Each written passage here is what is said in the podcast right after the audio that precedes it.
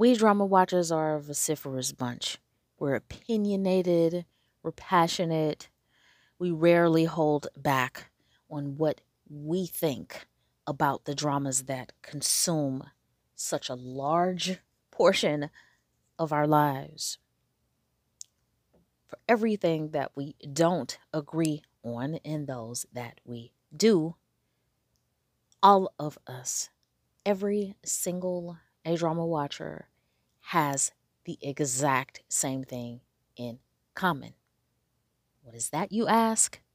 We all have a drop list. And thanks to Airaksarang and your listenership, I finally know exactly what to do with mine.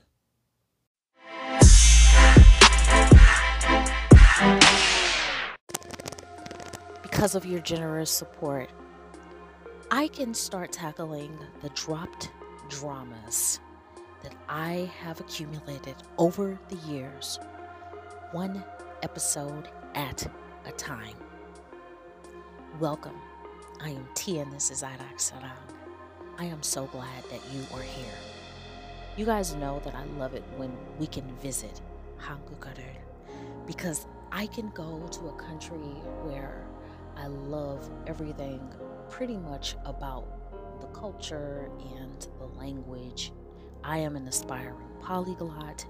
This language is one of a few that are at the top of my list of languages where I know a lot about it and can speak it, but I'm not quite at the level where I'm comfortable saying I am officially a polyglot.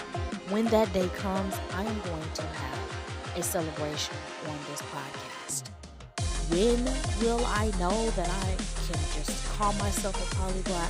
I'm not sure, but I think that the beauty of all of that is that when it clicks, the light bulb turns on, and it will turn on, and who knows? Perhaps I don't have to have fluency in five to ten languages before say that I'm a polyglot with fluency in two to three. Who knows? But the point of this episode is to reacclimate myself with a drama that I dropped last year sometime or whatever year it was that it came out, you guys, and that is the King Eternal Monarch. Now, if you're not new to this podcast, you have heard me say a trillion times that I think that dramas, especially in Hangul, oh, have a curse attached to them. What is that curse? I cannot watch them in real time. Today I started to kind finally kind of come to some clarity about why that is. And one facet of that clarity is that I think that modern or real time, current day dramas are so relevant that and by relevant I just mean they're they're so real time that it's hard for me to appreciate them. I can't see it for what it is because it's too close to current date in life or something. When time gets between me and that drama, I can start to appreciate it for what for appreciation's sake. When I don't have any time between that drama, I cannot appreciate it. Now, that explains nothing about why real time dramas are actually good to me, why some of them are good. But as those theories develop, perhaps I will bring them to you. And even better than all of that, perhaps you can understand where I'm coming from and start to make some sense of your watching patterns as well. I left off on King Eternal Monarch in episode 4. So today's episode is obviously going to be a recap of episode 5. This drama stars Lee Min-ho. Oh my gosh. Number one, if you have not been here for any amount of time, okay, let me say that. If you found this podcast, number one, thank you. I wish you could tell me how you found it. You can if you email me. That email will be in the show description. nevertheless, I love Lee Min-ho a lot. And I stopped trying to rank these people a long time ago, except that the number one is number one for a reason. And when we get to him, my gosh, guys, I'm gonna have to do that whole episode in Korean because I love him that much. Okay, so but Lee Min-ho is the G. He is just a G. He is a G. Not like Ken Porsche G, but you know, Korean G. So it stars him, Woo Do-hwan. You know what?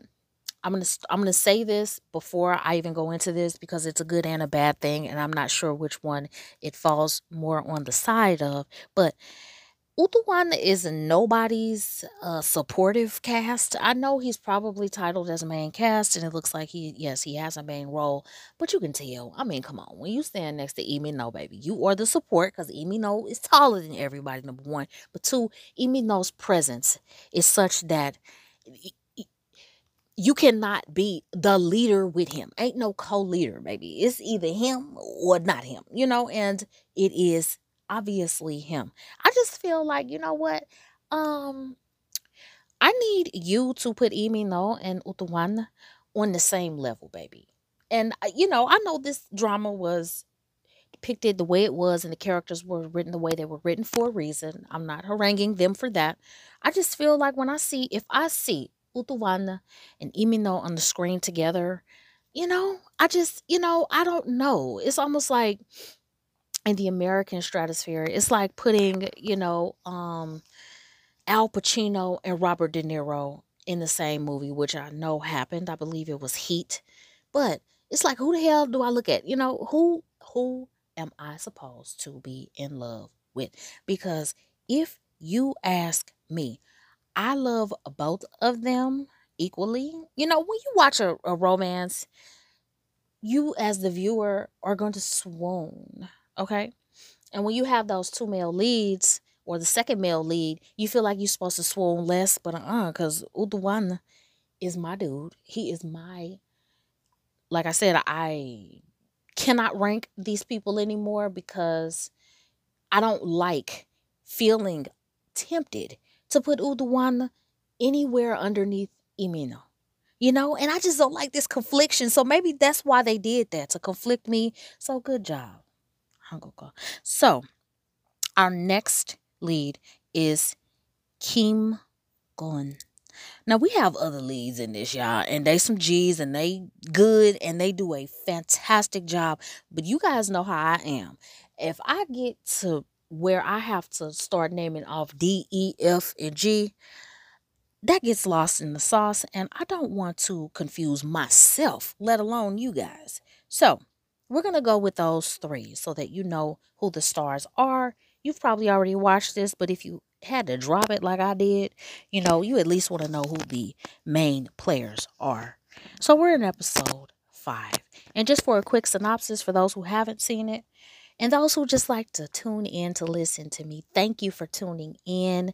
I want to caution those who are new here, who have listened to the, you know, the most recent episodes and are not bothering with my previous episodes earlier in the catalog. I'm here to tell you that even though some titles or some thumbnails are not interesting enough to make you listen, I have always found that every time I slept on a content creator and I was like, mm, I'm not going to listen to that, but I will listen to this. Every one that I skipped became something that I would have regretted not listening to. And am I trying to guilt you into listening to my previous episodes? Yes. So stop, go listen to them and come back. okay, anyway. Not guilting you, but I love doing this. And if you love listening to me, why sell yourself short? Go get everything. Be selfish. I love that. Be selfish when you're here at Idoc and absolutely squeeze every drop that you can out of me. King Eternal Monarch is about a parallel universe. Okay, simplistically, that's what it is, all right? And as we know with parallel plots, there's usually always an alter, meaning it's a Ardoxodon here, and then it's a Ardoxodon over there in the Kingdom of Korea, which is the parallel to the Republic of Korea. our female lead, which I'm just gonna call her female lead because y'all know how I do it. She is a um, police officer and namely a detective. And so she has her colleagues that she works with, and you know that she's also got these altars that are in the other world, except her situation is a little bit different because she does not have an altar over there in the kingdom of Korea. And the reason she doesn't have an altar is because something happened to it, y'all. They being real mysterious with that. The king, Lee Min-ho, he has her police officer or detective's ID. And this is what is the linchpin in their, let's say, connection.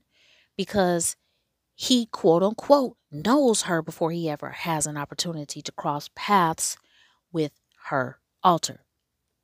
So we're up to episode five, and in episode five, she is on horseback and she is crossing over to the kingdom of Korea. How do they cross over from one dimension to the next dimension? Well, Lee Min-ho gets on this white steed and he's in the forest with, you know, the skinny trees with no leaves and they're real tall. And he crosses over this barrier, as it were, simplistically.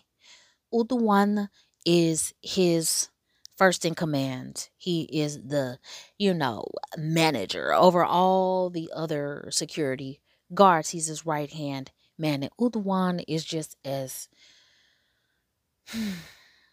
gorgeous as ever. Okay. And he plays this role so well. You know what? Woo Do-hwan plays that dark, mean, untrusting, you know, uh, skeptical character so well that his altar is something to get used to. Not in a bad way, but he does it so well that I don't know how to take it.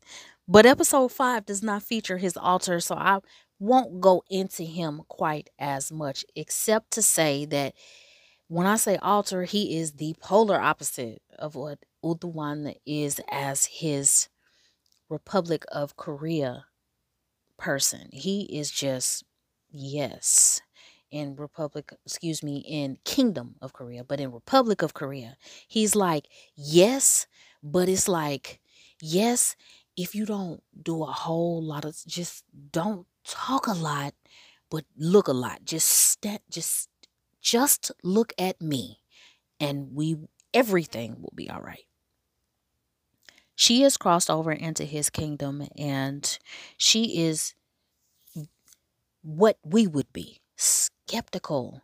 You're crossing into this parallel society, you don't believe it, but they're, let's say, still in the forest phase. And she rolls up on Uduwana and she's talking to him and she asks him for his gun and he's looking at the king like who is Lee Min-ho and he's looking at him like does this bitch know she is trying to get killed? And the king is like, it's okay. You got my permission. And as any of you all know who watch historical Korean dramas, the king's word is the first, the last, the middle, the second, the fourth, all that. You are going to do what he said or die. One of the two. He gives her his gun and she remarks about the type of gun it is and she's trying to make sense of everything and lo and behold she ends up pulling the gun on Woo Do-hwan and makes it seem as though she's going to test this theory out because as many science fiction goes you know if something isn't real I could just like shoot my way back to reality you know I could kill myself back to reality and the king is like look girl now I love you or what have you. But don't kill my damn first in command. You making this, you making it hard for me to keep loving you while you trying to kill your way back to, you know, some uh reality. So she lowers the gun, and Woo Do-hwan is already irritated with her because he's the second in command. His job is to be angry at all times because apparently you can't do this job and be nice because you got to put your life on the line for the king. And I guess that will put me in a bad mood at all times too, to know that every day I have to, you know, uh, tamper with the idea of dying because if somebody tries to kill the king, they had to kill me first. You know, that now that would piss me off at all times. The king's name is Lee Gon. And Lee Gon is um something that's difficult for our Tae-eul is our female lead's name. And I guess I just had to say that because I just like speaking Korean. Y'all know how I like speaking Korean. But anyway, she is struggling with him because, you know, she doesn't have the level of respect for him she should have because the way that he has presented himself to her in her reality he's he's been the king he's been honest he's told her everything that he possibly can to try to win her understanding but she's still communicating to him as if he's just a regular guy. She's not even giving him yo's. Okay, baby? It's not even yo territory. She's in A territory. And when you are not speaking in the correct form of honorific speech in Korean, you are insulting people, you know? And Lee Min-ho is not insulted because he wants to be intimate with her. And anything that projects his position closer to her as a lover, he'll take you know? So he takes some bad Korean from her in order to be able to just stay in her graces. Quantum mechanics is the reason for this parallel um, crossing, as it were.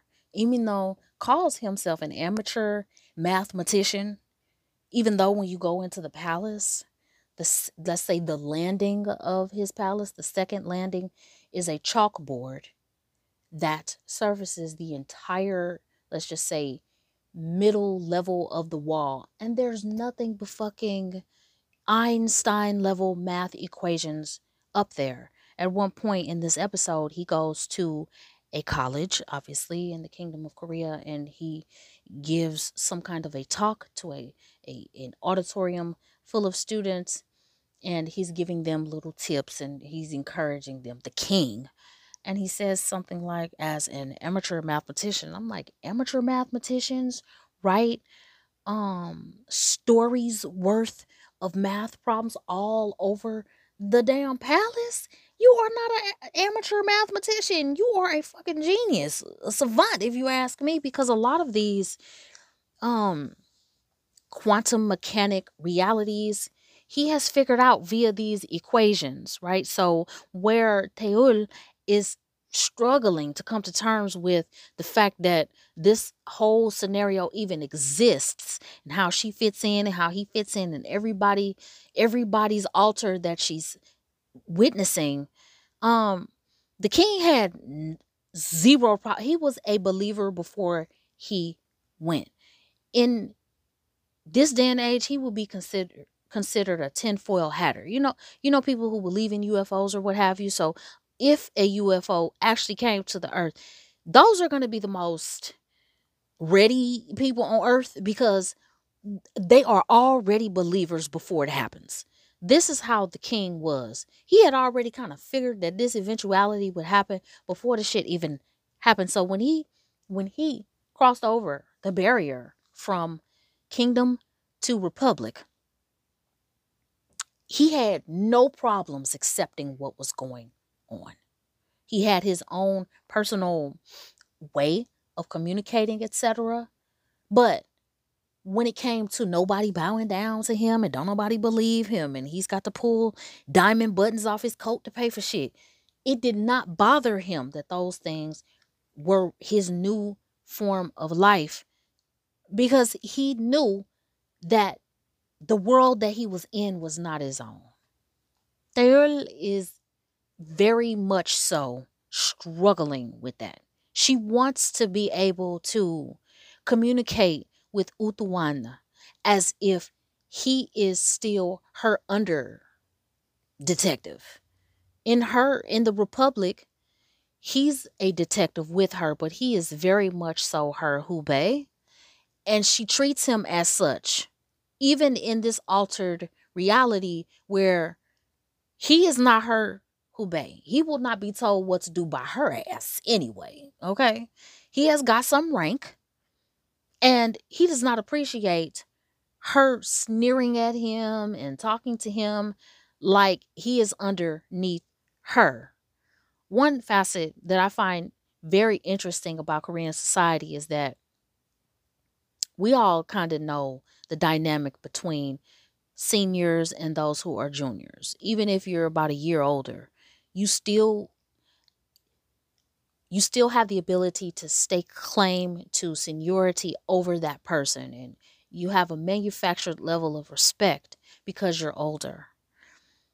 Yet, if you are younger, but you entered into whatever profession you're doing prior to that older person, that older person still has to pay deference to you.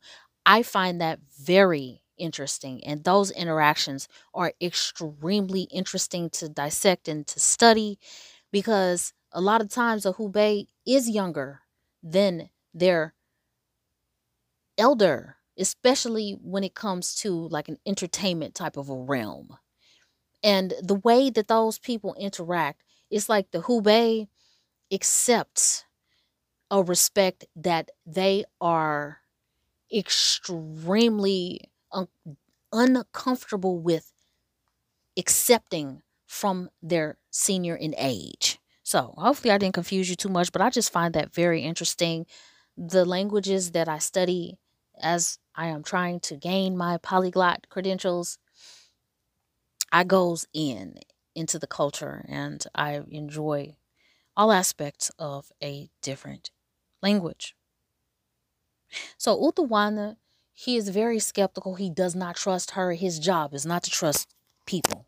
His job is to keep people away from the king because everything, every person is a threat to the king. And if anything happens to the king, whether it's a damn mosquito bite or a damn bullet hole, Utawana has a position that he takes so seriously that anything that goes wrong in the king's life at one point or another swivels down to being Woo Do-hwan's fault. He takes his job as seriously as Tae-eul takes her job as a cop in the Republic. And they butt heads at every turn because, for all intents and purposes, they are the same in their positions of work. He is not her underling.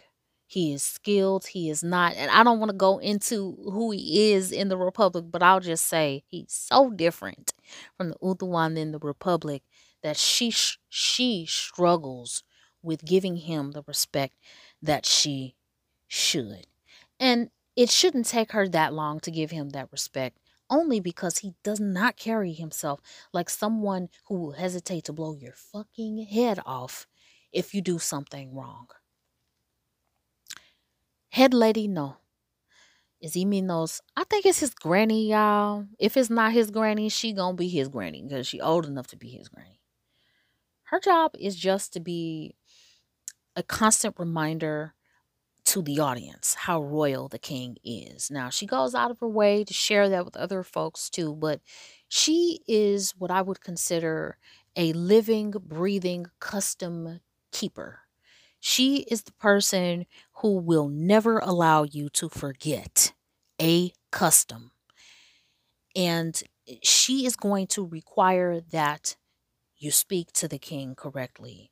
You walk in here the right way you go to your room and you, you know, take your meal a certain way and you dress a certain way and you speak to the king, to me, to other folks a certain way. She is a custom keeper and she does it with a lot of spunk and a lot of attitude and a lot of um, slightly irritable, you know, uh, personality all along the way. One scene that stuck out to me, and again, I don't consider myself a professional polyglot, as in, I am not doing this for work or anything. This is just my personal interest. But um, there was one scene where Lee Min-ho goes to a carnival type store where he has to you know, where you get the stuffed animals if you uh, win playing a specific game. And this is a shooting game. And the store owner says, you know, if you've already been, cons- you know, if you've already gone to the military and done your time, you won't have any problems winning this teddy bear for your sweetheart. But if you haven't, you know, I don't know what to tell you. When Imi says, in so many words, he says, I'll take yodel. And the subtitle said, I only need seven. And I thought to myself, now, I don't know everything about Korean, but I do know that seven is ilgo. And I know that 10 is yodel. But the subtitle said seven. So I thought, wow, they got that wrong. And the reason I'm bringing that up is because when you're learning a language, one of the most gratifying, one aspect of gratification that can be had is when you find that a translation is wrong. It makes you feel good because it means you're listening well and you're verifying that what you're hearing is what you're saying and no translation is a blow by blow translation because there are words and idioms and different things in English that aren't in Korean and vice versa. But it's always nice when it's got to be a simple mistake, maybe for me. But I always am just tickled when I find a mistake because I think to myself, wow, that isn't right. And it would make, it would be a big deal for me to be accurate on something like that. Nevertheless, Yumino comes to her room the night that he crosses her over because she's going to stay in the palace. And you know that Granny No is like, no, she's got the perfect name because she has a face that wants that's going to say no to everything you say, king or not. Her answer is no. But she has her room and she has her clothing and you know uh, the king is separated from her because granny no her job is to make sure that the king stays miserable for the rest of his life. And he ends up finding the room and he comes in and he brings beer as a peace offers peace offering. And she drinks it and he sits next to her on the floor which is not what a king does as you already know. Um, but he's so eager to just remove the bullshit i love that about his character on this he might be a king but he's not wanting to be you know um treated like he is something special. It's like he knows he is. You know, he has no choice. He was b- born into that. But it's like the king wants people to like him because they like him, you know? And because he's so in love and enamored with this girl, sitting on the floor amuses him because all he wants is to be with her he leans over and lays his head on her shoulder, a sign of just abject affection that even in the Republic, for a guy with Lee Min-ho's aura, just would not probably happen as severely as is happening. Tae-eul does not know how to take this. Her character is very cold literally and figuratively. Number one, she doesn't know how to accept affection. I don't give a damn about her past, y'all. We gonna get into some of that, but I'm just saying she she has no. Her feminine wiles are buried underneath a thick wall of cold, angry indifference. And that's probably why I dropped this drama the first time. I know that she was watching her execute this character bothered me. And I guess being past episodes one through four, where they were trying to establish how tough and strong she is, is helping me to not have to relive the feelings that I had about her. She hits the nail on the head and exposes the king and says, You've never done this before. And he's like, What? And she's like, you haven't never dated a female human being before, have you? and even though it's so insulted by this, you know, he's he it's cute. He's not insulted where he's angry. But he's so insulted at being outed by her correctly that he calls her bluff and says, Well, should I have done this? And he pulls her and he gives her one of those even though kisses, which although it was a although it was one of those 50s, we're gonna just kind of stick our lips together and not move for like 10 seconds. It was still good because Lee No did it. He's got that ratio, nose, lip, Adam's apple. I gotta I have got to trademark that, y'all, because there is something about that ratio that Lee Min-ho has in spades, and all of the good ones do. so Lee Min-ho gives her a kiss that doesn't even bother her. I would be like the beer in the can that she was drinking. I would be a complete, he wouldn't even have anything to touch anymore because the floor would just be liquids next to her. But, you know, she doesn't know how to take this kiss, but her breath is taken away because, I mean, when Lee Min-ho kisses you, um, how do you pretend like you don't like that? She had to like that in real life, baby. I could I could see that in real life. Okay. I don't give a damn who she dating in real life. She liked that kiss. How do I know? Because I liked it from over here. I am thousands. No, but okay. So anyway, she liked it. this is so fun going over with you guys. I'm glad I finally have an outlet for this and I can finally watch some of my dropped dramas. If I were you, I don't know how to tell you to get that, you know, fulfilled for you, but, you know, I don't know maybe we can work something out if you contact Airaksarang.official at gmail.com. I don't know. Maybe we maybe we can brainstorm together to help you get your dropped dramas watched too. Because I don't know about you, but unlike other things that I drop, I never drop a drama for good. What does that mean? That means that like unless it is just guys, I'm not sure. I always end up watching everything. That's why we are all in this together, guys. Because I never kind of never watch a drama again. I always go back in bits and pieces until I what? Finish it. Sarang has given me such a unique opportunity because I can finally finish these dramas and share them with you, and you can get something too something to clean the house to, something to drive to work with, something to fill in those empty spaces between content creators that you actually want to listen to. You're able to come to this podcast and get your fix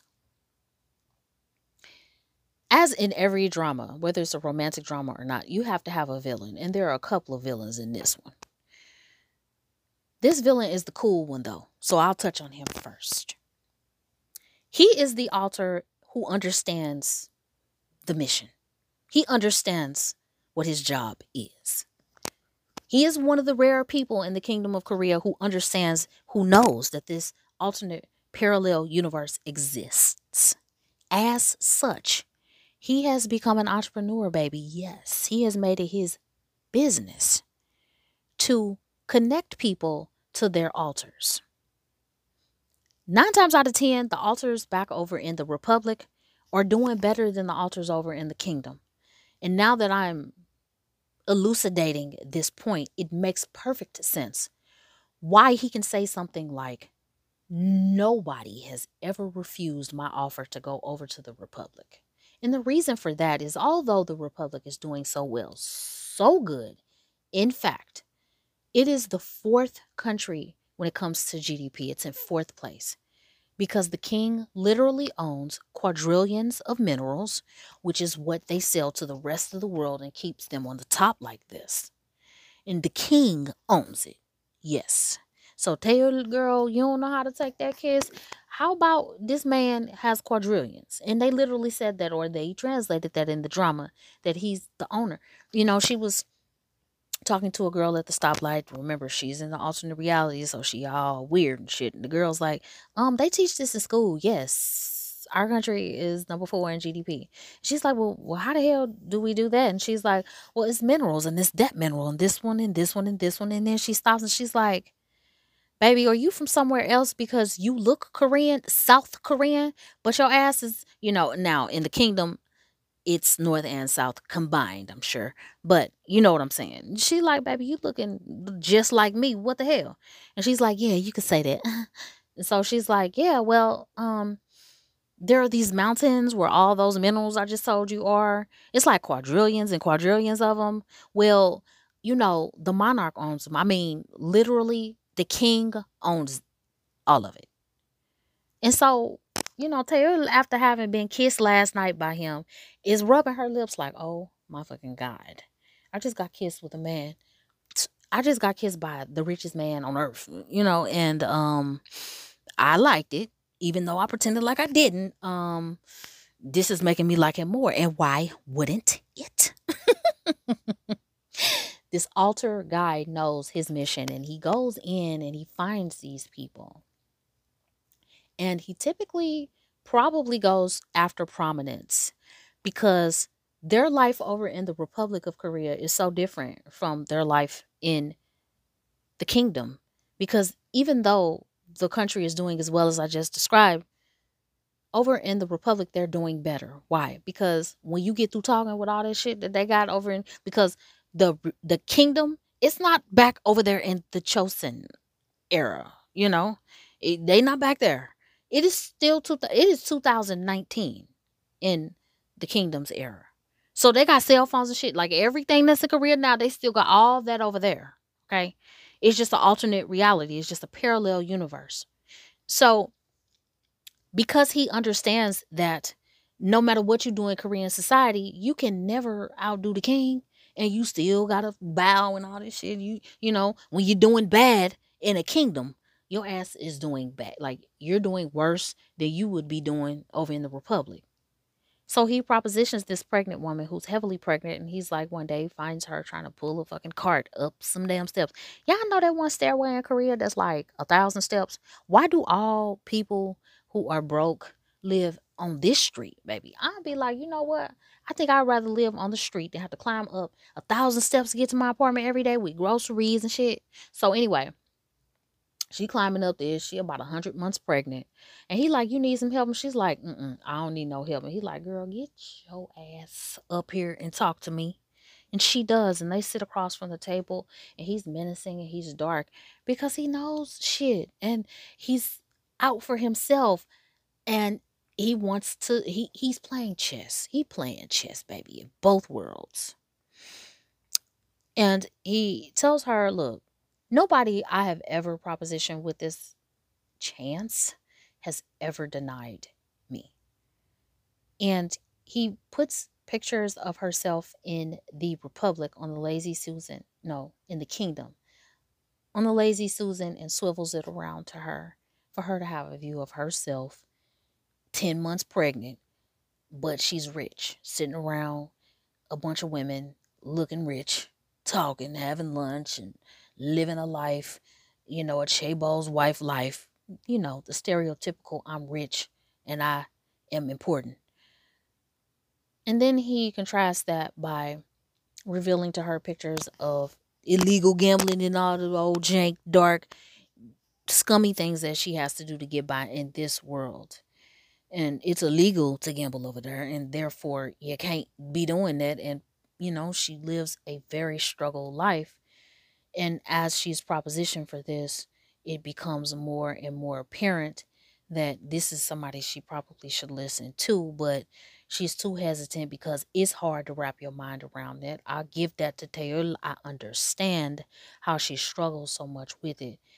But the pregnant lady does not have to be convinced for too long because when he gets up after she not answering quick enough, she gets on her knees and grovels and says, Wait a minute, take me with you. Please help me. She's like, You know what? Fuck this. Life is so hard that even if you lying, I need to see the lie with my own eyes, baby. So she's like, Give me something to get in contact with you. And he drops a burner phone at her and says, I will call you when I'm ready. And she does. She goes back over to the other land, the parallel. She goes over to the alter side and she lives a charmed life where she is the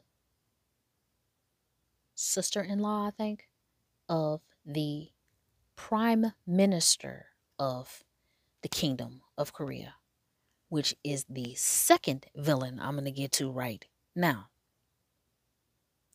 She is not a pleasant one because she is the prime minister to the king and she is smitten with him. And through her intellectual prowess and her abilities mentally, she thinks that she should be an automatic shoo in as his queen. She wants to be with him and cannot understand why he doesn't want her, even though she has, she checks off every box when it comes to beauty, fashion, prestige, position, influence, power, everything you can name. She is the perfect criterion to be, she is fit to be the queen. But he don't want her. He wants Taeul. there is a, another character who is also a detective and he's a bit of a struggle detective. He's you could tell he got some internal issues and all that kind of stuff. He has got nightmares. He's got a psychiatrist that he was seeing but stopped seeing her and stopped taking his meds and you can tell he's conflicted and he's a solid character.